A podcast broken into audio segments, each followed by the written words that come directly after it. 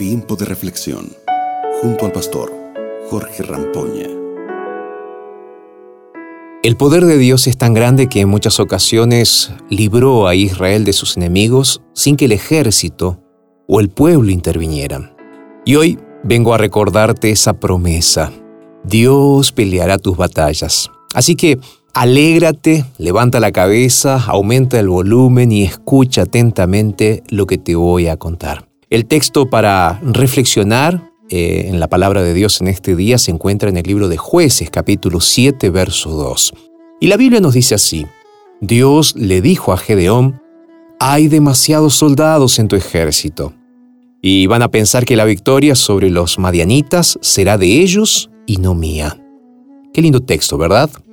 Sabes, en tiempos eh, de Gedeón, los madianitas oprimían al pueblo como langostas que devastaban sus cosechas y ellos eh, tenían que esconderse en las peñas, en las cuevas y en los escondrijos que encontraban. Llegó el momento en que Madián quiso exterminarlos, pero Dios no lo permitió. Utilizó a Gedeón como un instrumento de liberación, sacándolo del campo y convirtiéndolo en el sexto juez de Israel. Y éste convocó al pueblo para defenderse, reuniendo junto con él a 32.000 hombres, hombres dispuestos a pelear, sin ser consciente de que los madianitas eran más de 135.000 hombres de guerra. Sin embargo, el Señor tiene sus propias estrategias para librar a su pueblo del enemigo. Dios no quería que Israel pudiera jactarse contra él. De manera que, mediante las indicaciones que le daba Gedeón, fue reduciendo el número de soldados.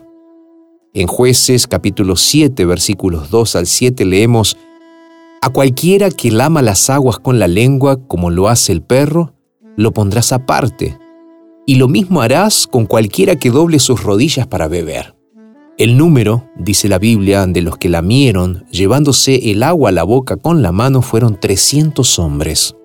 Entonces Jehová dijo a Gedeón, y esto lo dice así la Biblia, Con estos trescientos hombres que lamieron el agua, os salvaré, y entregaré a los madianitas en tus manos.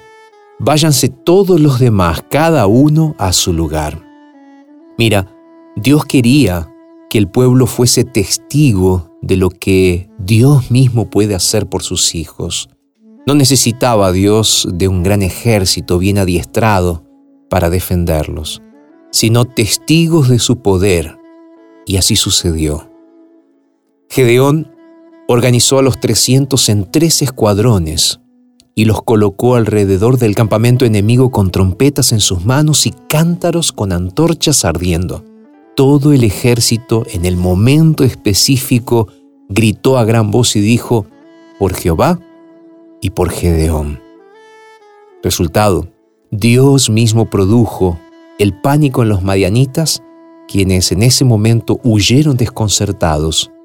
Después de esto, el pueblo vivió en paz durante 40 años en los días de Gedeón. Hoy quiero invitarte para que puedas vivir tranquilo y confiado en los brazos del Señor, sabiendo de que la victoria viene de parte de Él y no de aquello que tú puedes hacer. Tú también que estás en este momento triste por alguna situación, quiero decirte, Dios tiene una victoria preparada para ti en este día. No importa cuán terrible sea la batalla, no importa cuán difícil parezca, lo poco que tú tienes, Dios lo va a multiplicar para que hoy tengas una gran victoria en el nombre de Jesús. Permite hoy que Dios pelee tus batallas. Vamos a orar juntos. Padre, muchas gracias por este momento. Y gracias también por recordarnos que tú eres un Dios de victorias. Danos la victoria en Jesús en este día. Bendice a nuestros amigos oyentes. Es lo que te pido en el nombre de Jesús. Amén. Que Dios te bendiga grandemente y recuerda que puedes encontrar todos nuestros mensajes en nuestro sitio en internet nuevotiempo.org barra radio y así vas a poder también compartir con tus amigos. Te mando un abrazo y nos reencontramos aquí en nuestro próximo tiempo de reflexión. Acabas de escuchar Tiempo de Reflexión con el pastor Jorge Rampoña.